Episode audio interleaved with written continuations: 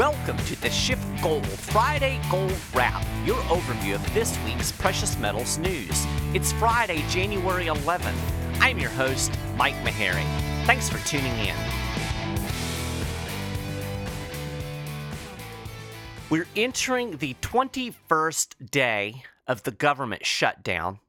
I'm happy to report that we've weathered the storm okay here at the Maharrey compound.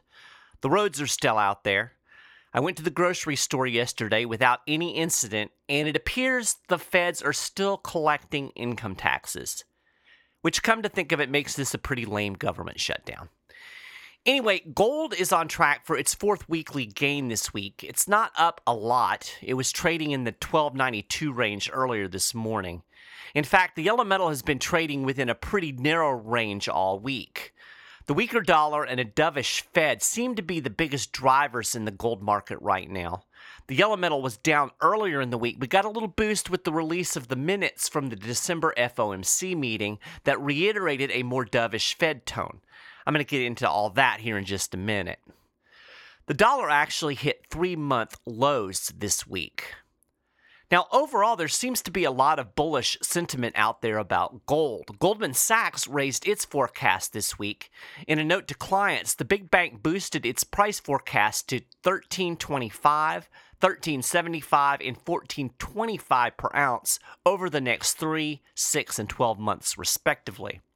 Based on gold's current price, the forecast represents a 10.7% increase over the next 12 months. Quote, going forward, gold will be supported primarily by growing demand for defensive assets. The same is also true of central bank buying, with rising geopolitical tensions incentivizing more central banks to re enter the gold market, Goldman's Jerry Currie said in a note to clients. The World Gold Council released its Outlook 2019 report this week, and it was pretty bullish as well. The report concluded, quote, gold will have an increasingly relevant role to play in investors' portfolios in 2019. In the report, the WGC highlighted three key trends it thinks will influence gold demand and price performance in the coming year. Those were financial market instability, monetary policy in the US dollar, and structural economic reforms in emerging markets. The report also reiterated something I pointed out last week. Even though gold was down about 1% on the year in 2018, it actually outperformed most other asset classes, including the S&P 500. You would have never believed me if I had told you that would be the case last summer when stocks were roaring and gold was dropping. The WGC report projects that many of the global dynamics seeded over the past two years and the risks that became apparent later in 2018 will carry over into the coming year. In summation, increased market uncertainty and the expansion of protectionist economic policies will make gold increasingly attractive as a hedge. While gold may face headwinds from higher interest rates and US dollar strength, these effects are expected to be limited as the Fed has signaled a more neutral stance. And structural economic reforms in key markets will continue to support demand for gold and jewelry, technology, and as a means for savings. Now, I actually think the WGC understates those first two dynamics. It talks about market uncertainty. That mirrors a word you keep hearing on the financial news networks volatility. But I think the stock market bubble has actually popped and we've entered into a bear market. This past week on Wall Street, notwithstanding. And as Peter Schiff has said, it's not just the stock market, it's the entire economy. As Peter put it, it's not a volatile economy, it's a bubble economy, thanks to the Federal Reserve they inflated an even bigger bubble on purpose than the one they inflated by accident that popped in 2008. And so the economy is in much worse shape structurally today than it was before it fell apart the last time. So this is the beginning of a much greater crisis, of a much greater recession than the one we experienced back in 2008. There are certainly signs that economic growth is slowing. Last week, I told you about the biggest one month decline in U.S. factory activity since the Great Recession. Well, the service sector isn't doing a whole lot better. The Institute for Supply Management said its barometer on the domestic services sector fell to 57.6 last month from 60.7 in November. The latest reading was the lowest since July when it was 55.7. Nevertheless, Wall Street got a bit of a break this week. Stocks were up for the fifth straight day on Thursday. Now, actually, the Dow was down triple digits earlier in the day. Macy's lowered its Q4 earnings, indicating the holiday season wasn't quite so bright. As a result, retail stocks were getting pummeled. But then Jerome Powell did a speech, and, well, he still sounded dovish, and guess what? The stock market rebounded. Yes, shockingly, Wall Street loves this talk of keeping the easy money punch bowl within reach. Powell talked about a patient monetary policy again in his speech on Thursday. Now, here's what's crazy. It wasn't very long ago that the Fed chair was talking all hawkish. He was worried about inflation. The economy was great. So the central bank was going to press on with tightening. But then in December, something happened. So, what's up with Powell? Well, I'll tell you what's up. The stock market tanked, and now the Powell put is in. Powell's comments on Thursday reflected the minutes from December's FOMC meeting, which came out on Wednesday. The minutes revealed a much more dovish sounding Fed as we move into 2019. Members of the FOMC indicated they would be patient, there's that word again, with future rate hikes and said the future path of the central bank's monetary policy is, quote, less clear. Now, what is clear is that Powell and company seem to be getting cold feet when it comes to continuing on with an aggressive tightening policy. The question is why? According to Reuters, the minutes revealed that a number of policymakers said that before raising interest rates again, it was important for the central bank to take stock of risks that had become more pronounced in recent months. In fact, a few FOMC members were apparently arguing for a pause in rate increases. On the other hand, Fed members still seem optimistic about the U.S. economy. The minutes indicated members generally think the economy had been evolving about as they had anticipated. They view the labor market as strong. FOMC members project continued economic growth. This is what these guys have been saying all along. The economy is great, right? Yet the central bank appears to be waffling when it comes to normalizing interest rates.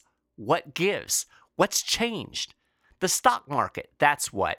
With stocks tanking, the Fed faced a choice. Their view of the economy, which is dead wrong, of course, would indicate that they should keep tightening. But the stock market, oh, woe is the stock market. So Powell and Company had to make a choice, and they chose Wall Street, which is pretty much what the Fed has done over the last couple of decades. They are telling the markets what they want to hear. The Powell put is in. He wants to rescue the stock market. The hope is that a little dovish talk will ease investors' concern and stabilize the markets.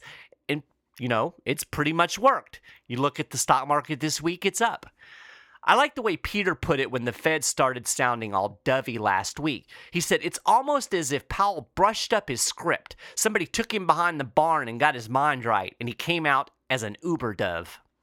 Of course, President Trump has been verbally hammering the Fed for months. The central bankers can talk about their political independence all, all they want until they're blue in the face. We all know this is a bunch of BS. Powell has to feel that pressure. It would certainly account for the sudden dovish turn we see at the Fed. Here's the bottom line even though Powell and company still think the economy is strong, and it isn't, and that that strength should support continued monetary tightening. They believe propping up the stock market is a bigger priority. This paragraph from the minutes makes that pretty clear. After taking into account incoming economic data, information from business contacts, and the tightening of financial conditions, participants generally revised down their individual assessment of the appropriate path for monetary policy and indicated either no material change or only a modest downward revision in their assessment of the economic outlook. So, the only thing that's actually changed in the minds of the FOMC members is conditions on Wall Street but that matters. And so the Powell put is in. In other news, total holdings in global backed ETFs finished above $100 billion in 2018, according to the latest data released by the World Gold Council. It's the first time ETF gold holdings have eclipsed the 100 billion mark since 2012. Globally, ETFs added 69 tons of gold in 2018 on net. That brings total holdings to 2,440 tons, valued at $100.6 billion. ETFs are backed by physical gold held by the issuer and are traded on the market like stocks. They allow investors to play gold without having to buy full ounces at spot price. It's all electronic. So many speculative investors appreciate the liquidity. Now, there are good reasons to invest in ETFs, but they aren't a substitute for owning physical metal. In an overall investment strategy, Shift SchiffGold recommends buying gold bullion first. To learn more about all of this, call a Shift SchiffGold precious metal specialist today at 1 888 Gold 160. Well, that's a gold wrap for this week. You can get details on all of these stories and more, and keep up with the latest precious metals news and analysis throughout the week at schiffgold.com/news. Also, if you check there on Monday, I'll be releasing a new It's Your Dime interview. I uh, talked to journalist Ryan Girdusky about immigration. So, if immigration is something you're interested in, I think you'll really uh, enjoy that interview. You can subscribe to the Friday Gold Wrap over at iTunes or on the SchiffGold YouTube channel. You'll find links on the show notes page. And if you're listening on YouTube, please feel free to share your thoughts on this week's gold news in the comments section. We always love to hear what you have to think. So, thank you so much for listening to this week's episode of the Friday Gold Wrap. I will talk to you next week.